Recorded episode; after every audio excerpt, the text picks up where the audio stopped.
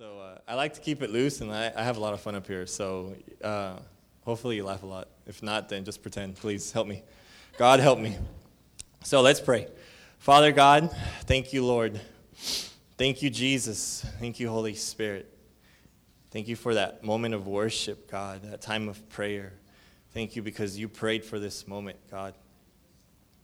Thank you for the word you're about to release and the lives you're about to touch, God.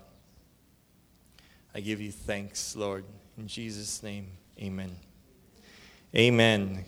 Can I get it lowered a little bit up in the monitors? Um, just a little bit. Thanks, brother. Okay, let's go ahead and turn to Joshua chapter 1. We're going to get right into it. I can go on for hours, and it's already 9.30. So that wasn't a joke, so none of you laughed. So good. Um, so turn to Joshua chapter 1. I'm going to be reading uh, verses 1 through 9, but we're going to go little by little. I'm not going to read everything. I'm reading out of the uh, NLT version. It'll be up on the screen if you could see it over my big head. If not, it's on the TV over there too. So, welcome to Atmosphere again, Move of God. Uh, every year we have a different subtitle um, and a vision for what God is uh, speaking to us and intending um, to do. And so this year we came up with the, with the theme, or I should say the, the subtitle, Move of God. And um, you know, we've been preparing for this since I think May, the end of May. I know the worship team has been preparing for two months. The board, when we come up with these events, we start planning them back in May. And so, ever since then, God has really been just like, like rocking my world, like really just speaking to me about today. And I'm probably to get a, like, I'm to be a mess like at the end of the message, but that's okay. So, so when I started reading um, this specific chapter in Joshua, I actually did a Bible study on it back in June.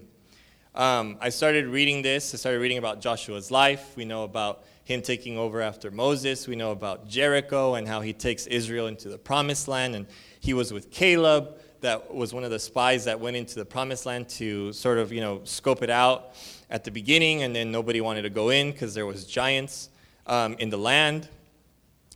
And so when I was reading this for the Bible study, there was one phrase that, that stuck out the most, and I'll highlight it for you, but let's go ahead and read. So after the death of Moses, the Lord, the Lord's servant, the Lord spoke to Joshua, son of Nun, Moses' assistant. He said, Moses, my servant, is dead. Therefore, the time has come for you to lead these people, the Israelites, across the Jordan River into the land I am giving them. I promise you what I promised Moses. Wherever you set foot, where, sorry, wherever you set foot, you will be on land I have given you. From Negev wilderness in the south to Lebanon mountains in the north, from the Euphrates River in the east to the Mediterranean Sea in the west, including all the land in all, including all the land of the Hittites no one will be able to stand against you as long as you live, for I will be with you as I was with Moses. I will not fail you or abandon you. Amen.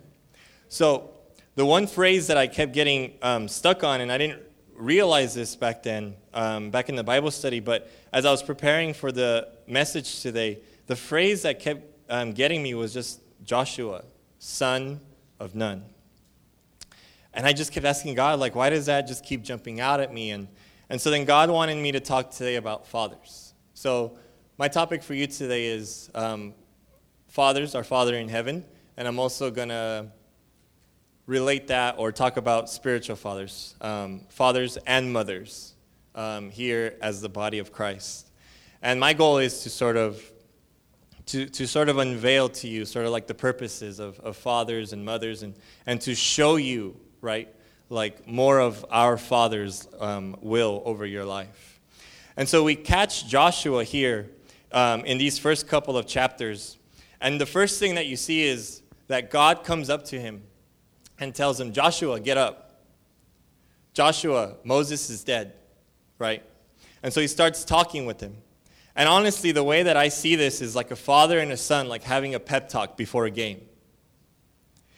And I want to illustrate it for you. So, Jerry, can you come up here? I'm going to go down here. I've never done this before. God help me. So, God is talking to Joshua, right? And he's telling him, Look, Moses is dead.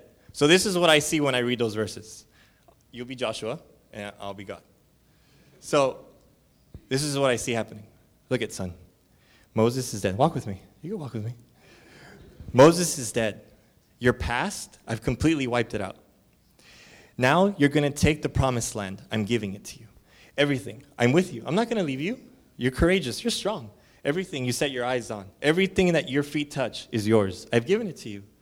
You know, look at it. Look at it. It's yours. I'm giving it to you. You see it. And so that's what I, thank you, Jerry. So that's what I see happening in this moment. So that's what I see happening in this moment. I see a pep talk going on between a father and a son. I see God telling him, Moses is dead. You know, and a lot of times we get hung up on the past, like what happened yesterday. And God is saying, no, no, no, no, no. That's dead. Let's move on now. Like, move on. Like, look, keep looking ahead. There's no going backwards. He didn't give you armor for your back because there's no retreating in God. There's only going forward. And so God is stirring up Joshua and he's telling him, Take courage, be strong, be courageous and strong. And the theme throughout um, this first chapter is, is God telling Joshua, Be strong, be courageous, be strong, be very courageous. And so when the Father speaks, if you were here last Friday, our brother Jeffy, um, Pastor Jeffy from another church came and he gave a great word. And essentially what he said is that when the Father speaks, he creates. So, as God is speaking and He has His arm around your shoulder and He's telling you, look at child, look at the promised land. And for you, it could be a job, it could be a healing, it could be a, a relative that doesn't know Christ, right? And He's saying, look at it. Look at it as if it was done. And as the Father starts speaking, that destiny starts to come to fruition. And so that's what God is telling Joshua. He's telling him, son, what Moses didn't do, I'm going to do through you. You are about to give these people the promised land. And so when a father speaks, he creates, he creates identity. And so when God comes to us, he calls us a royal priesthood, a holy nation, and he gives us our identity. When God speaks, he can't help but create. And so when he speaks and he creates and he creates your identity, your identity becomes secure in him. And that becomes, if you will, an identifiable home his word, like you can live in it. You know, you can't see it. Like right now, I'm talking and you can't see it, right? But when God speaks, you can live in it. When God speaks, you can run to that promise, and that is where you are safe. So when you are safe, when you are at peace, you start to dream. You start to have vision for your life. And you start to see what God is giving to you, your Father, your Heavenly Father. And the other thing is, he says, Joshua, whatever your feet touch, that you will conquer, that you will take. I've shared this before, uh, something that I've learned is that in the world, peace is the absence of war. In the world, peace is the absence of like violence, right? Um, when like the World War, World War One and World War Two were going on, and then when, when they ended, you know, they declared that a time of peace. You know, countries sign treaties, right? People are under, under contract to keep peace. But in the kingdom of heaven, peace is the presence of God. It's not the absence of something, as we've learned, it's the presence of someone, and that is our Father. So when He speaks, He creates identity, He creates an identifiable, safe home to where you can camp, where you can sleep, and not just that, he doesn't just invite you to come camp there. He comes and he invites you to take part in the victory and in the overcoming that he is doing. Because that Bible verse, right, that says, the Prince of Peace will soon crush Satan under your feet. God wants to crush Satan under your feet. God, the Prince of Peace, his presence brings peace. That God wants to crush Satan, and he wants to use your feet to crush him. Amen? So, when the God speaks, he creates an identity, he creates a home. His presence brings a safe place. It brings a, pa- a place of peace, right? Because he speaks to you. And he doesn't speak to you necessarily as you are now, he speaks to you as your destiny, as to where you're headed. Amen? That makes sense? I will check in with you often because I want to make sure you're getting this because this is important. I value this. Um, we're starting this conference. Don't miss tomorrow. Um, Pastor Cynthia is going to bring the word tomorrow, and then Pastor Mario on Saturday night, and then on Sunday at 2 o'clock again. So I just invite you to keep coming. So, when parents speak, they create identity. When spiritual fathers and mothers speak, they create identity. Another thing about, um, about when I speak is I tell a lot of stories. Sometimes too many. But that's okay, I have the microphone. So, the first story I'm going to share is one that I've actually told before. So, um, my parents uh, raised me up uh, in playing sports my entire life. Um, I grew up, I played for the City League, I played uh, baseball, basketball, and flag football, and then in high school I kept playing basketball. And just so you know, just because you're tall doesn't mean you're good. Um, I know personally. And so, so one day, and baseball was just the worst, you know. Like, it's a cool sport, I love it, but I just, I, hand, me and hand-eye coordination, like something happened during my growth spurt that like, I just didn't learn mobility or something like that, and I have no balance whatsoever. You could ask my wife. One time I was, I'm getting off topic. One time I was leaving the apartment and I was half waving at her, and somehow my body went like this way, and like I fell over the couch. And she looks at me, she's like, What are you doing? I'm like, I'm exiting the apartment. This is how I exit the apartment. well, anyways, so I've told this story before, but I've never um, told the second part. And I've always told this story um, kind of like in reference to a joke. And I'm not going to tell it that way today, but you can laugh, it's fine. So, so uh, I don't know how old I was, I was early teens, and they always used to put me in the outfield, and I hated it. I always wanted to play first base, because I actually did pretty good there when I did uh, play that position. But they would always go put me in center field. This kid has long legs, he can run, he can catch the ball. Wrong. so somebody hits the ball, and you guys know this story. And I go back and I'm like, man, Lord Jesus, that ball is coming at me, and now I have to catch it. And I'm thinking, like, it probably lasted like two seconds, but I'm thinking, like, my life is flashing before my eyes, and the guy on third base is about to score. And so I get my glove up, and the sun, like, blinds me, and the ball just, like, I, I thought I had it. I, I'm just, I, and it just rolls off the glove, and it's just like, I grabbed the ball and I just launched it as hard as I could. I was so mad. My ear was like red for like for a long time and it just hurt. And my mom, my amazing, loving mom, she gets up and she says, Everybody has a glove. Use it. And I'm just like, man, really? And normally I tell that story and that's where I end. But my mom, now kind of looking into it, my mom was saying, You have an ability. What are you doing? You are able to catch the ball. You have a glove in your hand. Catch the ball. My mom wasn't saying, like, no sirves para nada, inútil. My mom stood up and she was like, I'll translate that for you later, boo. My mom stood up and she was like, You have a glove use it. Best revelation of my life. You have authority and power in Jesus Christ, and you need to use it. You need to use it. When you see somebody that maybe needs prayer or they look downcast or something like that, God is on the sidelines of your life. He's, he's in the bleachers and He's saying, Son, I've given you power. Daughter, I've given you authority. Use it. And that's what my mom was saying back then. I just didn't get it. She was saying, You have a glove, use it. You have the ability to catch the ball, right? The second part of that story that I've never told is that my mom saying that got me so mad that when the game was over, we drove home, and I don't know if you guys remember this. We drove home, and I was sitting in the back of our Ford Econoline van. That thing sat like 20 people.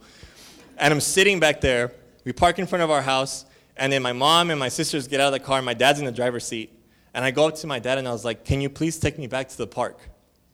And he's like, and I remember it all too well. I think the baseball in the head must have done something, but I said, Can you take me back to the park, please?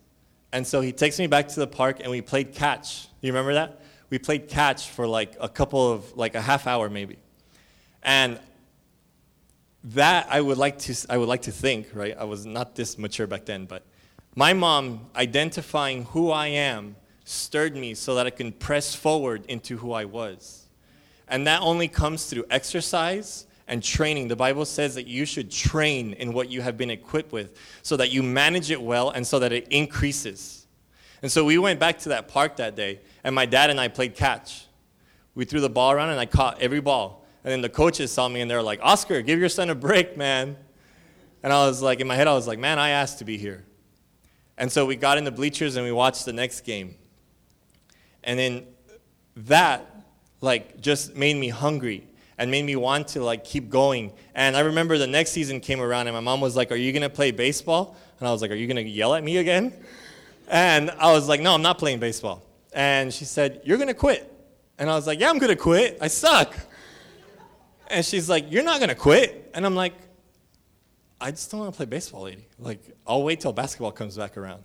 And she's like, "No, no, no. You're playing baseball. I'm paying for you to play baseball." I was like, "No, you're playing for me to drop the ball." But all joking aside, my mom didn't let me quit.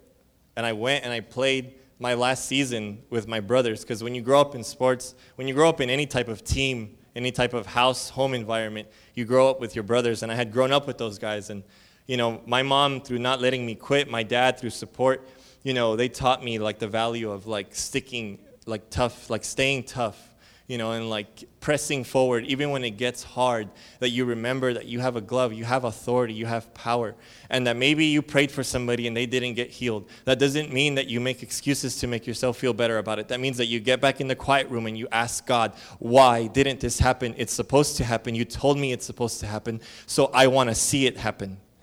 The other day, I went for a walk at uh, my job. I was walking and um, uh, I saw this guy, and I've been asking God, like, give me words for people, right? Um, and I felt like God told me something about um, this particular person. And so I just kept walking, and I didn't, I didn't do it. Um, and I went and go sit down at like a bench. I was watching people do, um, they were like building uh, an office right there by my job. I just sat down under a tree, just started reading the word, and this guy walked by. And I was just like, God, if he sits, you know, here we go with the ifs. If he sits next to me, like I'll give him the word. And he didn't sit next to me, he walked right by, right by me. And so I get up to go walk back into my office, and I'm, I'm, I'm kind of passing the guy, kind of not. He's like on the other side of the street, he's on his phone. And I want to go bug the guy, so I just kept walking. And I start making excuses in my head. I start saying, eh, you know, he's on his phone, I don't want to bug him. You know, the word maybe it wasn't for him. Well, if, you know, if God's going to give him a word, God's going to give him a word. You know, it's not necessarily me, right? And I started realizing what I was doing that I was actually hardening my heart. I wasn't making I was making excuses to feel myself better, but I was hardening my heart because I wasn't allowing myself to be sensitive to what he's sensitive to. I don't know if you guys get that. I was making excuses to feel myself better about doing something that God had told me to do.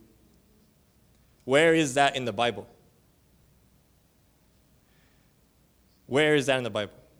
So literally, like, I stopped and I said out loud, God, I'm not going to make excuses to make myself feel better. I'm not going to condemn myself or make myself feel guilty either. But I am going to let my heart be stirred by what stirs you. And if I don't do it, that's okay. The next time I'm going to do it. The next time I'm going to do it. The next time I'm going to do it. But I'm not going to make excuses to make myself necessarily feel better about it because it's supposed to matter. It's supposed to, people are supposed to matter. The whole reason that we're here is so that we can be equipped. If you're broken, you get fixed and you get, you get sent back out to rebuild cities, it says in Isaiah 61. You are trees of righteousness. Amen? Okay. Told like five stories already. Okay. let's go to uh, Deuteronomy 34 9. So, Deuteronomy 34 9. So, I'm going to talk a lot about um, fathers and mothers, um, and specifically about our Father in heaven. And, um, you know, uh, you know, lots of people grow up without a father, they grow up without a mother, some grow, out, grow up without both. Um, and when I was thinking and meditating about, about this word, I was thinking about how when, when people come into Christianity, right, the Bible says that they're born again. The Bible says that they're babies. What do babies need? They need a father and they need a mother. They need somebody to look after them, to counsel them, to love them, to mentor them. So when we come to Christianity, we should actually find that we have access to fathers, to mothers, to big brothers, to big sisters, to counselors, to elders, to pastors, to prophets, whatever it may be. And I notice that often, unfortunately, what happens in churches is that the leaders will think, you know, like, I'm not your father. God's your father. I'm your pastor, or like, I'm your elder, right? And while that's true, we've been called to model something in the physical that He models for us in the spiritual. Because we are Christ like. You are an ambassador of Christ, says the word. So if you're an ambassador, like you are legally identified as that which you represent. If you go to an embassy in the Middle East and it's the U.S. embassy, you are standing on U.S. soil. You are Christ like. It is not okay for us to be like, you know, don't look at me. Like, I'm just a man. So was Jesus. But he was 100% God, but he was 100% man. And so here you have Joshua, right? And Joshua goes into the land, he goes into the promised land with Caleb, with 12, with 10 other spies. And they come in and they say, We can take the land, we can take it, we can take it. And the other 10 are like, Nah, there's giants in there. There's, there's, there's like Nephilim in there. They're, they're big. We're not going to be able to overcome them. It's just too great. And it's, the Bible says that Joshua and Caleb rip up their clothing because they're just so passionate and they want to step into that promised land. And we know the story. We know that Moses isn't allowed to enter into the promised land. So, what ends up happening is that the people of Israel, instead of going into the promised land, they continue to wander in the desert. And so, in Deuteronomy 34 9, let's go ahead and read it now. In 34 9, you have this exchange between Moses and Joshua. If you will, Moses represents Joshua's spiritual father. And he's modeling what Moses is modeling what he has learned from God, from his heavenly father. And so in verse 9 it says, Now Joshua, son of Nun, there's that expression again, was full of the spirit of wisdom, for Moses had laid his hands on him. So the people of Israel obeyed him, doing just as the Lord had commanded Moses. I think that's so key because we need, and, and at the very end, like I'm going to do like a call, call to action sort of thing, where if God is calling you to be like a mother, to be like a father, to be like a counselor, to be like a mentor, it doesn't mean that you have biological kids. I'll get over, I'll get to what the qualification to be a father and a mother is shortly. But here you have Moses and Moses can't go into the promised land anymore. And how many pastors in our days have we seen where, you know, they're getting old and nothing has happened in their life, and the young buck comes around and they're like, man, get out of here. Right? We can't have that anymore. This, we've been saying this is a home. Welcome to this house. I've said it. When we, were, when we first started Grace and Love, we started at the Cal home. Raise your hand, sister. We started at her home. We were in the backyard, rain or shine. And I mean rain or shine. And sometimes it poured, which is rare. And then we had to, uh, then we got kicked out of there because we were making too much noise. So we moved into the living room. Moved into the living room. They tore down the wall that made the whole house open concept. I love open concept. And we had service in a home. When we moved to Culver City, I told everybody, this will always be a home. This will always be a house. This will always be a family first. So that when we come, when people come here, like I told the ushers today, greet people like if you were greeting people into your own home. I told the hosts to host like if they were hosting people at their own home. I told the worship directors to worship with the people as if they were worshiping with them in intimacy at their home. Because that's where we're supposed to be. We're supposed to be a family.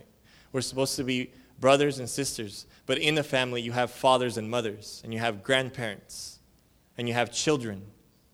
And so here you have a child in Joshua and Moses, knowing that he's not going to go into the promised land, comes to Joshua, lays his hands on him, and if you will, if I paraphrase for you, he says, Son, go do what I cannot do.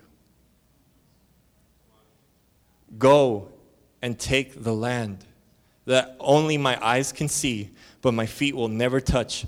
Go and take it. And God is telling you guys take the land. Take the land that your grandparents worked hard for you to take. Take the land that your parents worked for you to take. Take it. So when you come into a safe place, when you come into the presence of God, you start to dream. When you start to dream, you get vision. When you get vision, you get hungry. Last year, I uh, preached about hunger. Uh, I talked about, you know, staying hungry in the kingdom of heaven. And in the world, you eat to satisfy your hunger. In the kingdom of heaven, you eat to get hungrier. It's the opposite. So let me touch on hunger for a little bit. Hunger is what happens when you encounter the presence of God and you realize that there's way more than you'll ever be able to experience in your lifetime. Hunger is what happens when you, when you read the book of Acts and it says that the disciples were um, driving around in the Honda. Sorry, that they were all in one accord. That was a joke.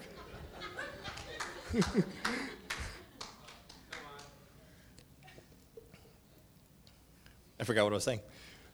Hunger is what happens when you have a group of people in one mindset going after the same thing. It's, it's what happens when a group of people gather and they wait and they don't move until the and suddenly the Spirit came like a rushing wind. That is hunger. That you gather with your brothers and your sisters. You know, we used to gather and we would like have conversations till like two, three in the morning, and we had to go to work the next day. I would get home sometimes at three, and my mom would be like, "Yeso." I was like, "Listen, woman, I was over there, and we was talking about the Lord, okay? So and she was like, Go to bed. I was like, Yes, ma'am.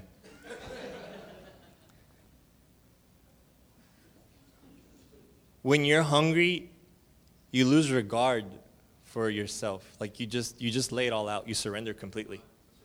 I was telling um, the worship team or a couple people a couple weeks ago that God was telling me, "What if you came to church not expecting anything? I mean, come expectant for God to move, but don't expect anything particular, right? Like, don't put God in that box. Just come as a white canvas and let Him paint on you and see what happens. So, hunger is the beginning of breakthrough. Why? Because if you're not hungry, then you're not moving. And where a river doesn't move, it stinks.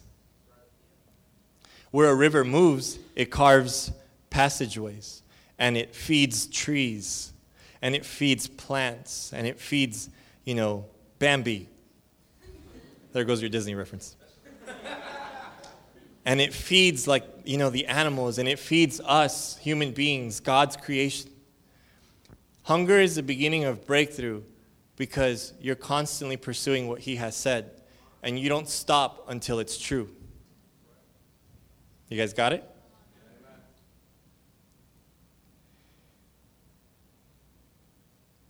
Recently, I uh, ran into one of my old friends um, that we used to hang out with, and um, he knows this story.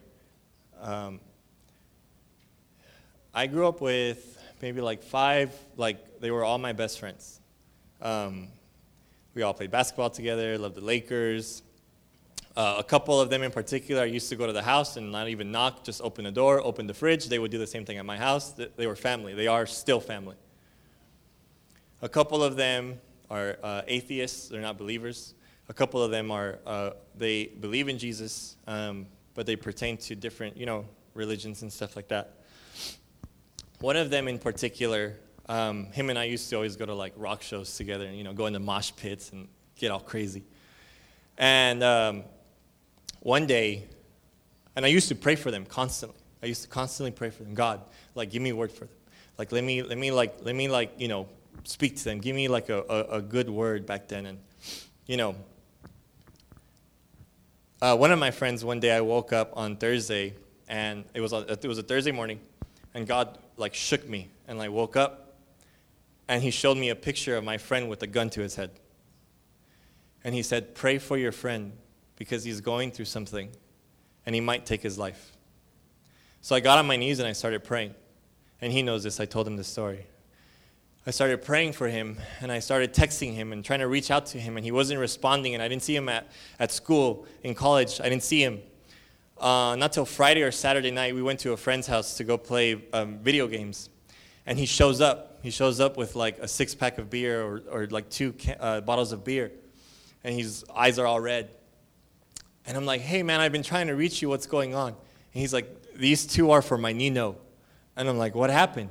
He's like, My uncle drove off of the freeway and died. And I was like, Dang. Like, I didn't even know, but God woke me up to like pray for him. And I was just praying for him and praying for him and praying for him. See, when you hunger, you got your ear up to God's heart, and He's giving you orders like a warrior, like a, like a general, right? And He's telling you, pray for this, pray for that, pray for this. You, you make a difference. You have a glove, use it. And so um, I told him, like, hey, dude, like, man, I had a dream about you. And then he was just like, I don't want to hear it. And he backed off. And um, for, for whatever reasons, um, back then I was also like, you know, playing hula hoop. Like Saturday night I was partying, and then like Sunday morning I was like worshiping. So I couldn't really like, you know, make an impact because I didn't fully believe all the way. At least not enough to surrender my life. And so, you know, time grew apart. We separated, got more involved in church, actually gave, you know, surrender to God and stuff like that. I just saw him recently and I hugged him and I had a dream of him earlier this year. And I, t- I hugged him and I told him, dude, I've texted you, man, like, where you been? And like, we were like hugging for a while. Like, I mean, we're family. Like, we hugged for like a long time. And so I was like speaking to him, I, I was like embracing him, and I was like, man, I've been reaching out to you. And he's like, hey, man, I've been wanting to talk to you too. And so we started talking, and he said, Before you say anything, he told me, I want to thank you because I know that you've been praying for me, and I want to get serious with God. And I was like,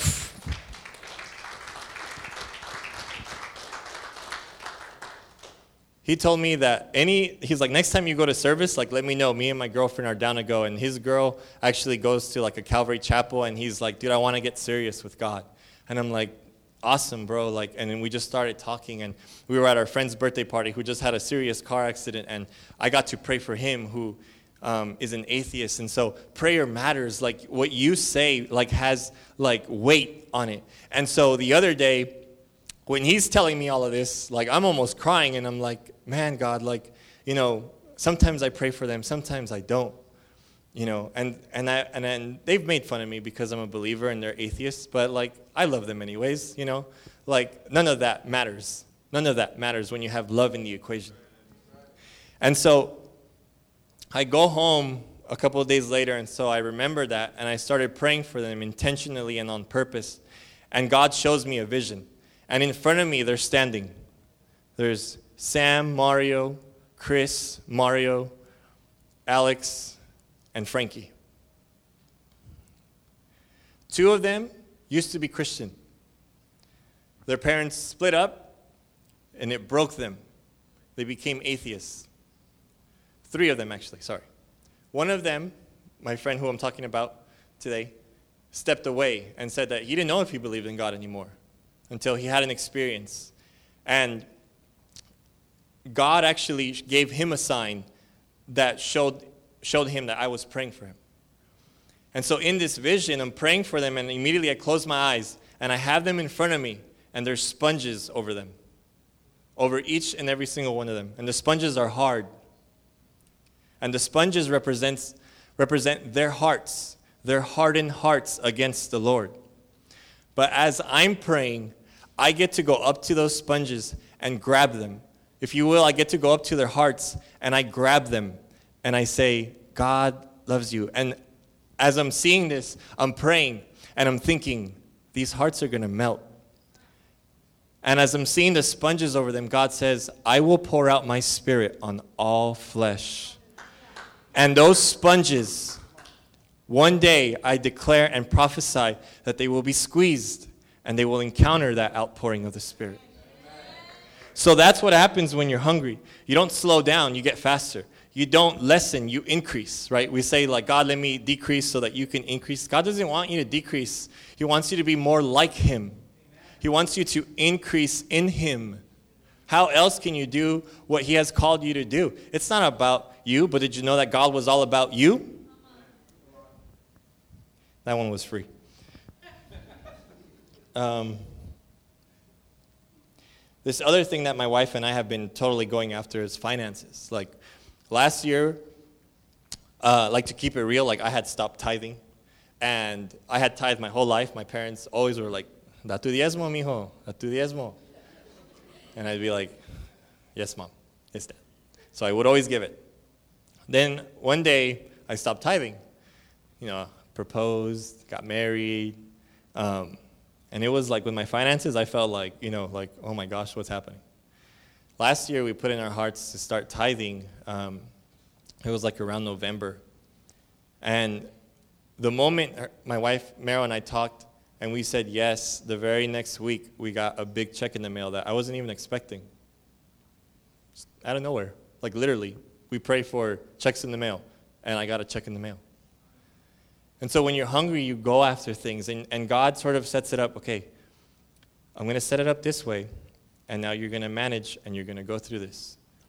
And so when you're hungry, you're going through stuff, right? You're, you're, when you're hungry, it doesn't mean that life stops, like bad stuff. like life just happens, right? And so her and I had started giving, and at the beginning of the year, I go to the hospital because I have this crazy fever and I have spots like all over me. I look like a leopard. And I end up in the hospital, I go to the urgent care, and then the bills start coming, and then I, you know, because of my own mismanagement, go to the dentist, and I need like, I needed two root canals. I had one. I have one more. Pray for me, please. and I hate the dentist. Um, but who doesn't? Um, and so we got hungry, and now that hunger has developed, and it's like a fierce hunger. And now that hunger is helping out other people to get into financial freedom. I didn't, we didn't plan that. We didn't plan that. It just happened. My wife's studying to be a nurse. I work in advertising. We're not accountants.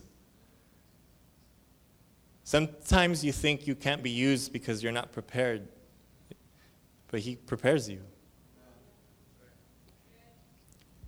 And as we're on this journey, I remember this word that my mom received when she was in uh, Guatemala one time. And I thought it had to do with finances. And I asked her recently, like, Mom, what, what happened? Like, what did that guy say? And she said, Well, this, this, and that. And I was like, Oh, I thought it had to do with finances. And I, I remember that it kind of had to do with, with like prosperity. My mom went to Guatemala with my two sisters, two younger sisters. My dad and I, um, we stayed um, back in uh, here in LA. And this, so this guy's praying for my mom and my sisters, and he tells my mom, Daughter, daughter, I've heard your prayers for your husband, and I will lift him up. Daughter, daughter, I've heard your prayers for your son, and I will lift him up even more than his father. So we're on our way back from the airport, and my mom's telling us this, and she's sitting in uh, diagonally from me, and I'm crying, and like she's crying as she's telling us this, and you know, we didn't have it all growing up, but we had all the love that we needed. And so my mom's telling us telling us this story, and I'm crying. And back then, the way I used to think, you know, very religious, I thought, I'm to be lifted up more than my dad? I wonder if, how does that make him feel? Like, I almost wanted to be like, Dad, I'm going to be lifted up more than you. Like, that sucks. I was like, I hope he's not like jealous or anything like that. Because I'll take it. I'll take the word. And back then, I used to think like that, you know, very. And now I look at it, and it's just like God to say that. It's just like God to say that a son will surpass his father, and then his son's son will surpass his father.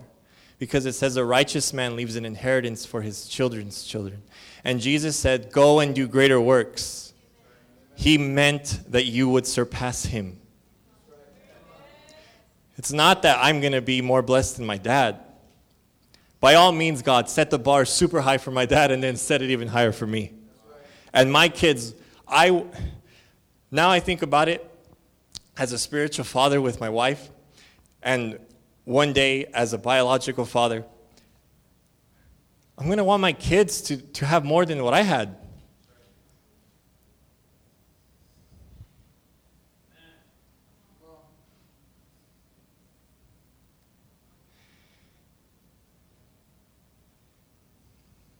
Hunger takes you where gifts and ability can't take you.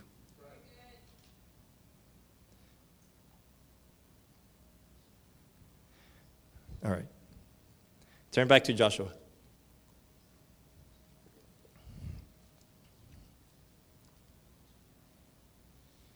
And we left off at verse 6.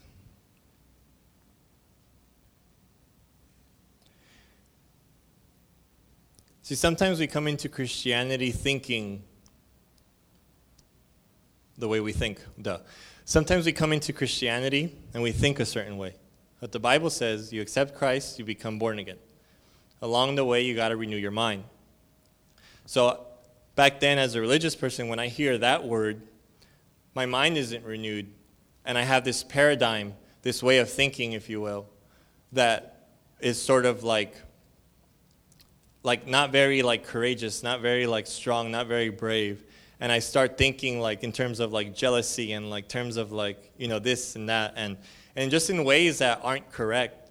You know, sometimes we come in with like paradigms and ways of thinking that are negative and God releases a promise and you think it's something else.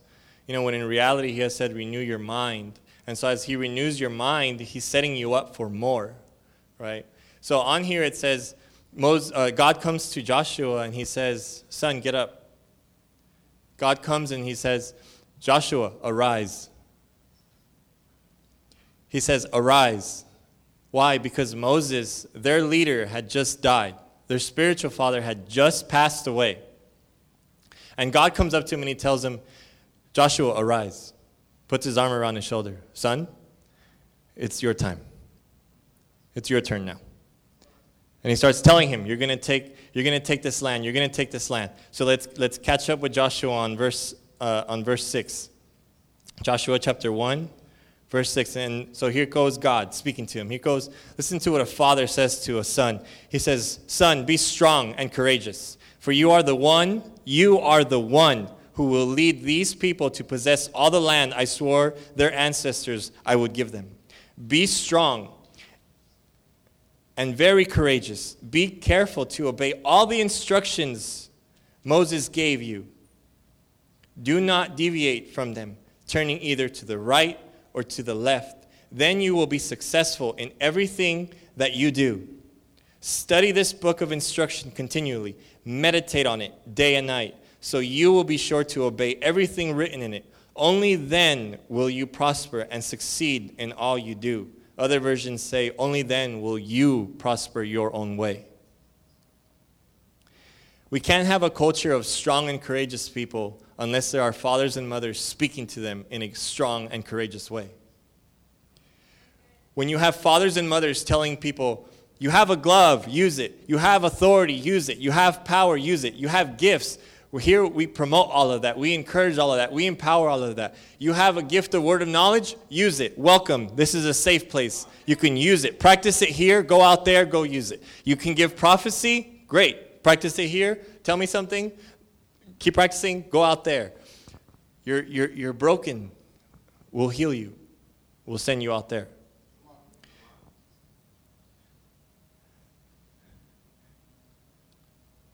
When the Father speaks in love, it's done through word and deed. Word because of what he says, deed because of follow through. Often, you know, when I grew up, I remember, I remember um, this, this message would always be like put out there, right? Like you had organizations like DARE, you right? Remember that growing up, guys? Uh, D A R E. I know how to spell DARE.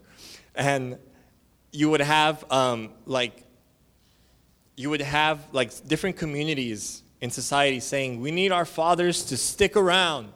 We need fathers to stick around, right? Because people knew what happens when, when families are sort of like, you know, separated like that. And I don't hear that message anymore. I don't hear people saying, like, fathers need to stick around. The message has gotten all like screwed up, and now we're like all somewhere else. But that doesn't mean that we're impressed now and we retreat back. No, it means that we press forward and we shine light with our families now. Like back then, I would hear like fathers like need to stick around. Like you have these kids out there, like doing things, right? You have people just recently like killing each other because they think, you know, 100 people in 100 days. What's a life cost? They don't value life because they were never taught the value that they possess. So when fathers and mothers are present, there's courage and strength. And not courage and strength to go fight necessarily. Like in Joshua's case, it was to go fight. But courage and strength to accept who you are in Jesus Christ. And unfortunately, what happens in our churches, and I'll say ours, I won't like, you know, be inclusive, don't point anybody out. This doesn't happen here. But what happens in our churches we got to take responsibility. If I heard somebody say, if you're not part of the problem, then you can't be part of the solution. So don't talk about other people if you're not willing to, you know, roll up your sleeves and get involved. So, and I got my sleeves rolled up and I'm ready to get involved. So, unfortunately what happens is that we have some we have some believers, some of our brothers and some of our sisters that believe in Christ but they don't know God the Father. They've got salvation but they're living like orphans because they haven't accepted the Father. See, God is Father, Son, and Holy Spirit. Some people accept Jesus and they're like, great, I got salvation, but they keep thinking negatively. They keep thinking like I'm worthless, like I suck, like I'm not good for anything. I never catch the ball when it comes my way, I always drop it.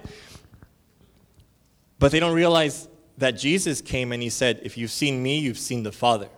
I do not leave you as orphans, I leave you with the Holy Spirit. And that's another particular person that people tend not to accept, right? They accept Jesus, right? And then they say, ah, I got a Savior. I believe in Jesus. Oh, that's great, brother. And I got a Father. That's awesome. But I don't believe in the move of the Holy Spirit.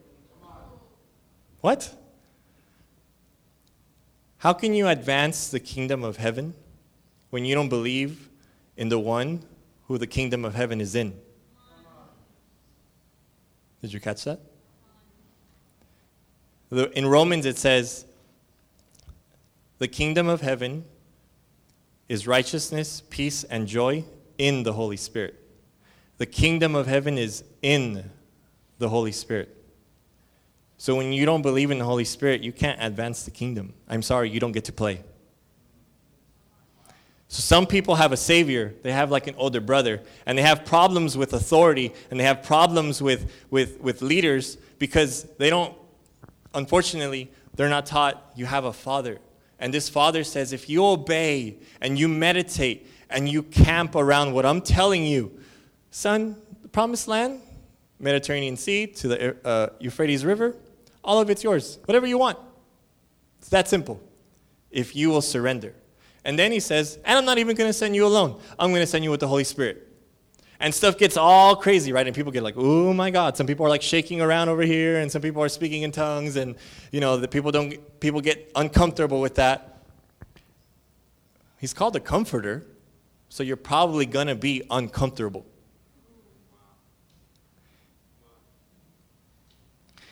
So what needs to happen is that we need fathers and mothers to step up and take the time to make a phone call, you know, to visit somebody, to send a text, to send a Facebook message, to be like, hey, you belong here. This is your family.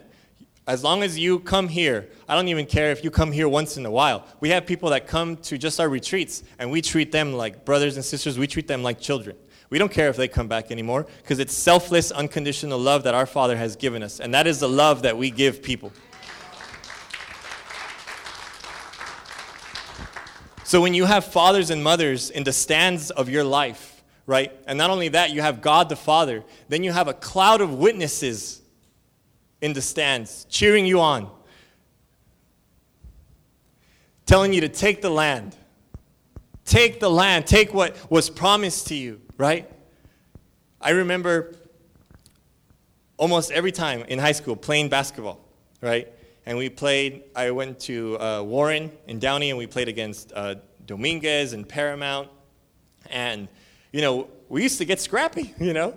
Like, I played against some people that are in the NBA now, you know, and I might be tall, but these guys were like, these were some big boys. they made me look like I make some of you look.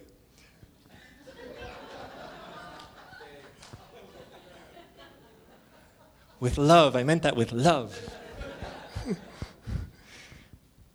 and I, I, remember this one time, this guy like shoved me in the back, and I turned around and I was like, man. And I looked to my to look to the stands, and my mom's like, and like just seeing her there kind of like reminded me like, okay, like, dude, relax. You're not that tough. You're gonna get your butt kicked.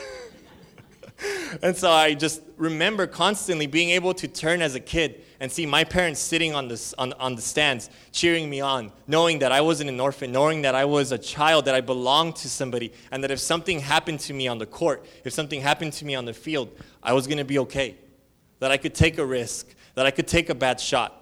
That if I sat on the bench the whole time, my parents weren't going to think less of me. They were still going to love me and cheer me on.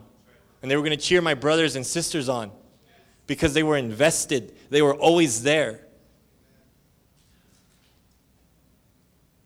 I remember this one time, um, I played sports and then I was also like into um, rollerblading. I would ride a scooter, um, skateboarding, BMX. Like we used to go off roading dude, what didn't I do as a kid?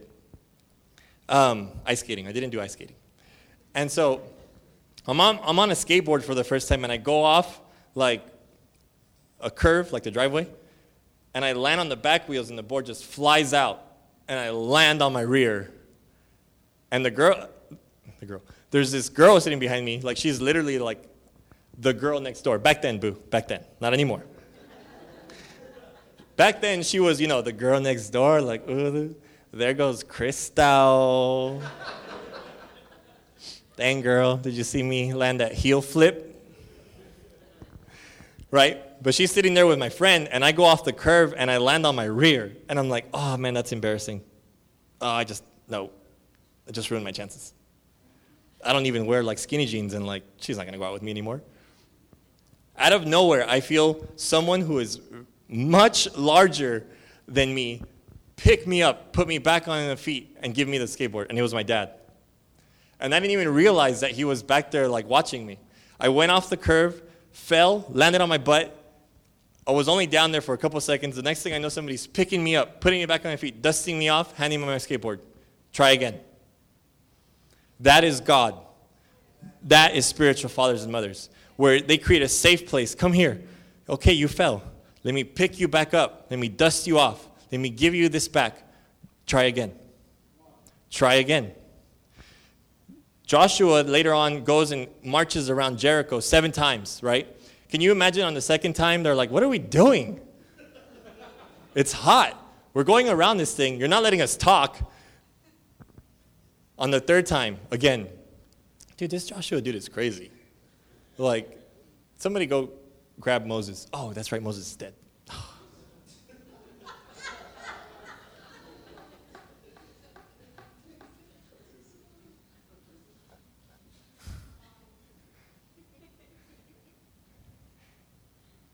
Sometimes we need somebody who will encourage us to say, one more try. Come on, just one more. I can't tell you how many times I wanted to quit baseball. I can't tell you how many times. I, one thing I did quit was physics.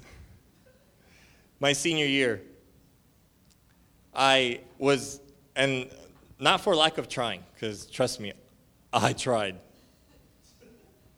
But if a car comes out of a driveway and it needs to catch up to a speeding truck that's going 65 miles per hour, how long will it take for the car to catch up to the speeding truck? Who cares? like, dude, I don't need that in my life. And the worst thing is that I had this teacher who was a teacher by title. You know, I, I believe that titles don't make leaders. Sorry. I've had great mentors in my life, and they didn't have a title. And I've had, recently, even, I've had um, leaders in my life, but all they got is a title. A title doesn't make a leader. Time and devotion and love and encouragement and strength, that makes a leader. And so this teacher was like just like salivating at the moment to like kick Kevin out of his class. And like, it didn't help that I was in there with six of my other buddies, and we were like throwing erasers at people, and we're like, figure out the physics of that, buddy, and like hitting people in the face. And we're like shooting rockets into the air, and then my friend threw a water balloon one time and like slapped some girl in the face with it. Very inappropriate, by the way. So we're all very mature, as you can see. But one time, um, I got sent to the counselor's office, and guess who worked at the school that I went to? My mom. Guess who didn't know that my mom worked at the school? My teacher. So they sent me, and I, I had been sent to the principal's office like one other time for something, uh, dumb mistake. And my mom showed up and defended me, and I still ended up in Saturday school. This time, though, my mom shows up, and we're waiting for the teacher. And so the teacher walks in, and he sees her, and he's like, he's like, you work here. And he, he was even late. He had the audacity to be late. He walks in, he's like, We're still having the meeting? Like, that's how he talked. I'm not even joking around. And so this guy starts like just going, like, like laying me like a new one. Like, he just starts saying, like, you know, he's got bad grades, he messes around in class, this and that. And my mom goes, Hold on, hold on, hold on, hold on, hold on. You don't see what I see at home. My son putting in about two to three hours on homework assignment, racking his head trying to get your material, and he's not performing better, but he's trying. And, you know, she was essentially what she was doing in that moment was defending me, right? She was standing up for her son. I was failing, but that doesn't mean that you like, that you put people down. You know, a lot of people will come into this church broken and in failure. And we think sometimes that once people come in here, there won't be any more failure. And that's not true. We should actually encourage failure because if you're failing, then you're taking risk. If you're taking risk, then you're hungry. If you're hungry, it's because you've got a vision. If you've got a vision, it's because you're camping next to the one that gives dreams. So my parents and my mom and dad were always in the picture, always in the picture. And I'm not telling you this so that some of you feel like, man, I didn't have a mom, I didn't have a dad. And, you know, man, I would have loved to have had like somebody there watching me play sports. There was. God was there. It says, He knew you before you were even born. So why wouldn't He be there before you accepted Christ? He was there. I promise you. He was there. He was watching you. And He brings all His buddies together, the cloud of witnesses.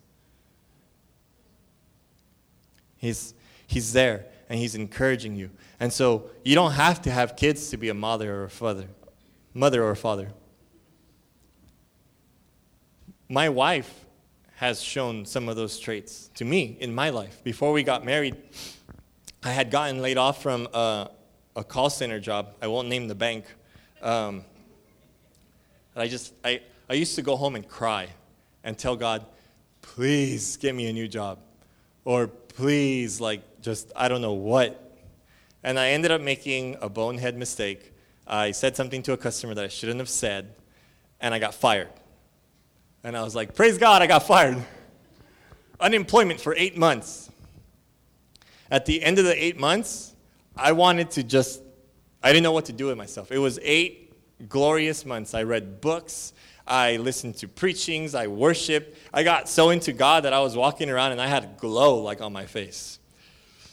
And so, but I get to the eight, end of the eight months and I'm like, okay, I'm getting older. I've had my girlfriend now for a long time. It's time to get serious. It's time to buckle up your pants, son, get a job, save some money, put a, put a ring on the finger. So I start looking for work. I start looking for work. I start looking for work. And nothing, and nothing, and nothing. And my unemployment is about to run out, and nothing, and nothing, and nothing. And I applied to a call center where one of my atheist friends' um, girlfriend worked at the time. And not even like that did I get in. And God actually used him to speak to me. He came up to me one day and he's like, You know you're better than a call center, so stop applying for call centers. And I was like, That was God, dude. That was not Frankie, that was God. So I kept applying, applying. Finally, this internship called me to, to um, go for an interview. So I show up. It's in Hollywood. I'm like, dude, I'm going to be rubbing shoulders with the stars. You know, my wife and I are going to be going to some like A-list celebrity parties and to evangelize, of course. And and so it's in Hollywood. So they tell me where it's at. So I go park. I show up, you know, in my tie, all suited and everything. And I walk in, and it's a two man agency, and they interview me on a leather, old, ripped up couch. And I sit down, and I'm like, what am I doing here? I got a college degree, yo. I, I should have a job. I should have a career, right? I felt entitled to something that I that had I been given had I been given to had I had it been given to me in that moment, I probably wouldn't have been able to manage it well. And so I, I step into that place and I'm thinking, can I run out of here like right now and like not cause a scene? Because this is just awkward. So I get interviewed, and the guy that's interviewing me, he's, he's, he's so cool. But at the time, I was thinking like, how can I take this guy serious? Like he was like playing with his hair. Like he was like, so what do you think about social media? And he was, I was like, what does this guy have in his hair? Like, and so he interviews me, and then this other guy interviews me, and then I walk out of there, and I'm like, I'm never coming back here again. So I go home I call my, I, I call my girlfriend, my wife at the, uh, girlfriend at the time, I call my wife and I say, boo, I'm not taking that job. I'm not taking that job. Or internship. It wasn't even a job, it was an internship. They email me right away. Kevin Gomez, we would like for you to come back. The internship is yours if you want it. I was like, I don't want it. And she was like, just take it. It was a three month internship. She's like, just take it. She was encouraging me. She was strengthening me in that moment. Because I thought I was, I was better than it, right? So I was like, you know, you got to humble yourself. And so she's encouraging me to take it, to take it, to take it. And so I was like, I'll take it, I'll take it. Three months is about to end, and I'm applying to other places, and I, and I got to do some cool stuff at this agency after all. Um, I would show up before the, the, the boss and the other guy would show up, and I would pray for their desks, and I would pray for their chairs, and I would be like, God, touch them, touch them, Lord, touch them. And I would share about, like, we went to a retreat for the first time. That was the year. And so at the end of the three months, I'm asking him, like, yo, Dave, like, are you going to be able to give me a job? And he's like, it doesn't look like it, man. Like, we don't have a lot of clients. And I'm like, man, I ain't got no money. And it's not like my parents, like, I can't, you know, I just, I, you know, we, like, keeping it real, like, we grew up, like, you know, we had to get a job. We had to, like, you know, provide and help out for the family. And so a week before I'm about to quit, and my wife's just encouraging me, keep going, remain faithful. A week when it's about to end, I get a call from where I'm working at now. And they're like, We're calling you from Conill. And I'm like, What is that? I had applied to this other agency called Saatchi and Saatchi. And Conill is like the sister agency for, for Hispanic marketing. And the lady was like, I'm calling you from Conill. And I'm like, Connell? What's that? And so she's like, We'd like to offer you a two week position. It's to do analytics. And I'm like, Math again? And I'm like, uh, yeah, I guess. So I go into interview, and then I met what would be my first boss at that agency, a great mentor. And he's like, he said this to me, and I'll never forget it. He asked me a bunch of questions and I answered them pretty well. It was a nice agency, you know, I went all dressed up and it was nice. I was like, now this is what I'm talking about. And he goes, he goes, look it, I'll be honest with you. I'm looking for somebody to come in here hungry, do the two week job in one week, and start working on other social media work because he, was a, he was starting a new department at, at that agency. Are you hungry? And I was like, Yeah, I'm hungry. I haven't eaten because I'm nervous. I'm really hungry. he's like, he's like, Are you hungry? And I'm like, I'm so hungry. And so they gave me the two week job, and I did the analytics, something that I wasn't even qualified to do. I did it in a week. And then I come to find out that the creative that I was assigned to work with, he's Christian. And, and then one day I'm listening to like Jesus Culture. He's like, hey man, what band is that? And I'm like, it's Jesus Culture. He's like, dude, I'm Christian too. And so I'm like, bro, you got to help me get this job, man. And it's like freelance. It's only two weeks. And the whole time my wife is like, just do it, just do it. Two weeks becomes a month. A month becomes two months. Two months becomes three, four.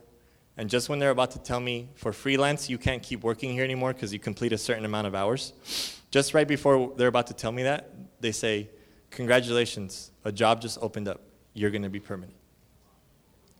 What happens if I don't get encouraged and strengthened to take the internship, to be faithful to it, and then to take the two week job? What happens? See, and I've heard this, and I'll try not to mess it up. Doubt will always abort the dream that God was bringing into reality for you. If you doubt, God's not going to force it on you. But if you doubt,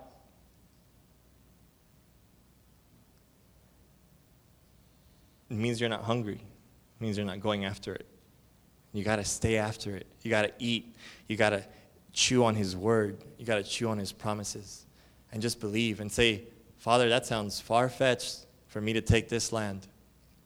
But you know what? It's not by feelings. I'm going to do it anyways. So, this is like the last section I'll end. Let's go to Joshua 1 9. Are you guys okay? Okay, cool. So, Joshua chapter 1 9. This is the last verse I'll read. Um, and this is God finishing his first statement to Joshua. He said, This is my command be strong and courageous.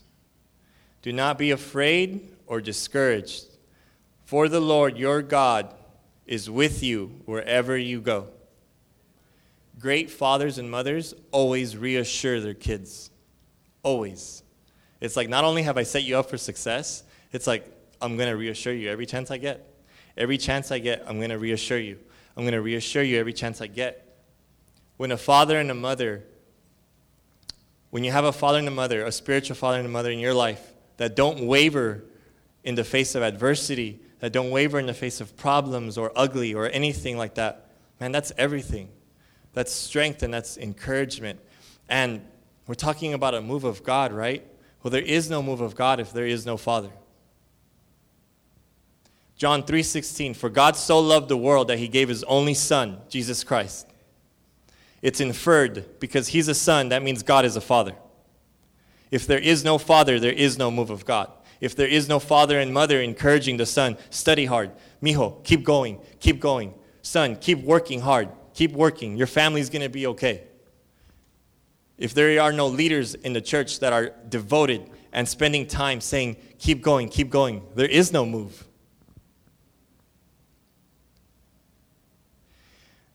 I can remember my parents when we lost, uh, we, we had to move out from where we lived because we could no longer pay the mortgage. We moved in with my dad's uncle. Then he sold that house. We tried to find a place to live. It was five of us and one dog. And we found we couldn't find anywhere to live. We lived in a hotel um, or a motel for like two, three weeks. I started college at a motel. Nothing opened up in the city where we wanted to live. So we moved to West Covina to my mom's cousin's house, and we lived there for three months. We used to wake up at 5 in the morning and go to Downey. My mom would go to work, my sisters would go to high school and would go to middle school, and I would go chill at a donut shop. I would read my newspaper for about two, three hours, and I mean newspaper, or my books, I felt like, you know, there was a bunch of old timers in there, and I was just like one of them, except I had all my hair. And so we're talking, right, and I'm in there studying sometimes, and I'm waiting for my friend to wake up so that he can drive me to school. That's called being relentless in the face of adversity. Why? Because I learned it from those two that are sitting there today. Because in the face of adversity, you know, and I saw, I saw stuff, you know, very intimate stuff between my parents. Stuff happened in that season in our life. We had just come into Christ, and it was like we came into Christ for this, you know, stuff that like almost completely destroyed the family. But in that season, I saw them champion the family. I saw them keep a family together and do what was necessary to make sure that the kids had clothes on their back, food on the table, and they went to school. It wasn't an excuse. Oh, we don't have a house, mijo, don't go to college, it's okay. No, go to college, get an education. There is no excuse. Some of you young people here, you know, you think, oh, I grew up in this area, I grew up in that area, or it's too hard, or my parents don't have money. Sorry, no excuses go to school. That one's for the young people, or older people too, go to school. And then I can remember times growing up and my dad saying, Son, read Proverbs. And I would read Proverbs and I'd be like, Man, I don't get this. And he'd be like, Read Proverbs. And I would read it. And he would tell me, Honor your father, honor your mother right? It used to be a joke. Honra tu padre tu madre, tus días en la la, la, la, la, And, I, and then I used to joke around with him, right? Because he would be like, son, read Proverbs. Honra tu padre, tu madre. And, and then one day I realized that verse isn't even in Proverbs. It's like in Exodus or something like that. It's one of the Ten Commandments. But when you honor a father and mother like Joshua honored Moses, because God tells God doesn't tell Joshua, hey, Joshua, honor all the stuff that I told you. He says, hey, Joshua, honor all the stuff that I told Moses. When you honor fathers and mothers, stuff is opened up to you that you didn't work for. See, in the kingdom, you harvest stuff that you didn't work for. And it's important that you plant stuff that you will not harvest. That makes sense? So, what am I doing? Some of you need to be children. Some of you stop being children. Some of you need to be fathers, and some of you need to be mothers, because you will father and mother a move of God. Each and every single person sitting here today is a move of God. You have the spirit of the resurrected Christ in you and over you, and you're hidden in Him. He set you up. Some of you are being called to be fathers, to be mothers. The qualification isn't that you have kids, the qualification is that you know how to be a child. Because if you know how to be a child, then you know what a child wants, you know what a child needs, and you give it to them. And some of you, life started happening, and, and you became less and less like a child, and you stopped dreaming. And pretty soon you, you, you stopped dreaming and you just started thinking of necessity and then you, you lost sight of vision, right? And the Bible says, what about people that don't have vision? They perish. And so you let life get to you. And the Bible says, be like a child. And you don't get what it means. And I was talking with my brother Carlos yesterday. And when Jesus says, you know, be like a child, it doesn't necessarily just mean the holy and purity thing. It means that you come to Abba Father and you camp next to his heart and you catch a dream for your life that is way wilder and way bigger and way crazier than you could have ever dreamt up for yourself. And when you see that dream, you get vision. And when you get vision, you get hungry. And when you get hungry, you get moving. One more thing, and I'll have the worship team come up. I told you the phrase, right? Joshua, son of Nun. In Deuteronomy, we read Joshua, son of Nun, Moses laid hands on him. God comes to speak to Joshua, Joshua, son of Nun. God tells Joshua, Take courage, Joshua, son of Nun. Joshua goes to face off against Jericho, Joshua, son of Nun. Joshua going around, going around Jericho seven times, each time, Joshua, son of Nun. What am I trying to get at? Every area, every aspect, everywhere Joshua went, he was a son. It never changed. and it never changes with us. And son of Nun, Nun, the name Nun, I looked it up. It means perpetual and increase. We are all sons of Nun because God is perpetual. He is everlasting to everlasting and He doesn't change. And He lives glory to glory every single day. God is calling you. If I can have the worship team come up. God is calling you, child. You are a son of perpetual and increase. Everywhere Joshua went, he didn't stop being a son. Joshua had kids. Later on, it says Joshua is recounting all that God did with, with Israel. And it says Joshua, son of Nun. It's mentioned 30 times in the Bible. And I like to think that's because Joshua remained a child every step of his life.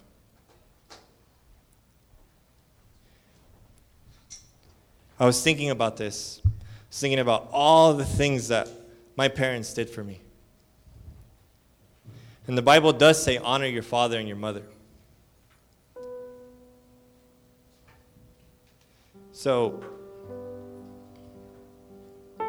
mom and dad, thank you. Because this message doesn't happen if you guys don't birth me, raise me, support me, love me, and release me.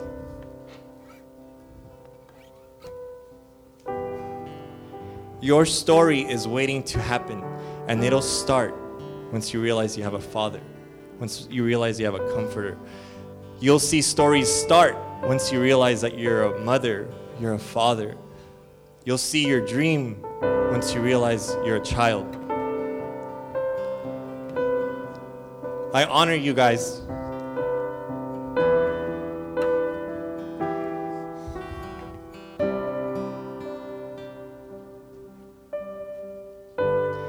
I honor you guys with this message.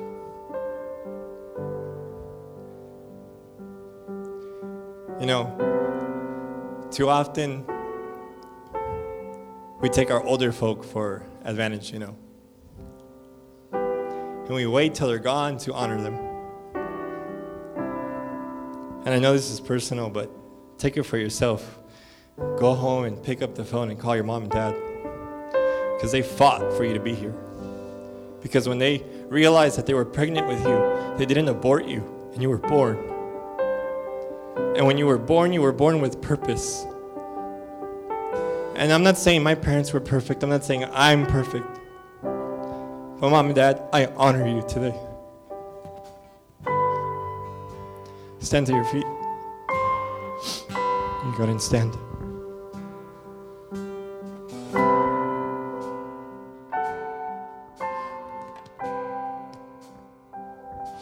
If you feel like God is calling you to be a father and a mother, come up to the front.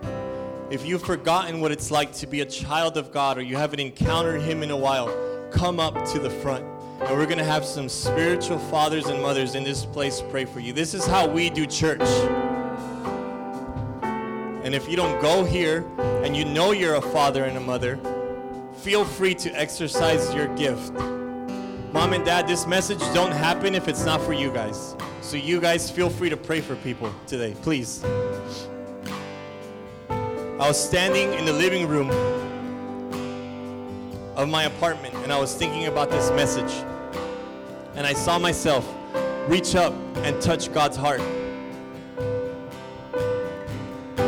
And I saw a father dreaming for me something that I could have never envisioned. And it stirred me and it gave me vision. I got vision, I got hungry. Some of you aren't hungry, but it's because you haven't eaten. You need to eat so why don't you come up to the front and tonight let's have a feast.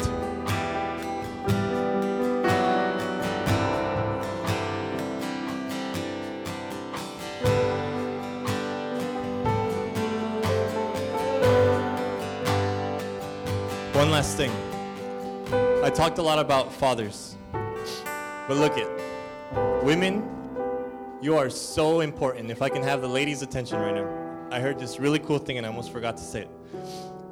Paul Manwaring said this. He's a pastor up from up north from Bethel. He said, For too long women have been put down. Your value as a mother, ladies, is priceless. I can speak to that as a son of a great mom. But women care inherently about three things more than they care about than what men would care about. They care about community, sustainability, and the next generation. They care about community because they care about the people outside of the immediate family. They care about the circle, they care about the neighborhood, they care about the children, the kids, the dog, the cat, the fish. They care about every single person. They care. They care about sustainability. I can't tell you how many times my mom was like, Are you sure you're gonna keep that up? You know, you're gonna buy it, but you're gonna keep that up. Sustainability, can you keep it up? The third and final thing, they're invested into the next generation because they carried them in their womb. For nine months, they're invested in the next generation. The church has put women down for too long. And what the church has failed in doing in revival is sustaining it, giving it to the community, and passing it on to the next generation. This thing is supposed to increase, it's not supposed to stay the same. It's supposed to matter to somebody. Do something about it. I know it sounds harsh, but I wouldn't say it if I didn't know that you were equipped. So we're going to worship.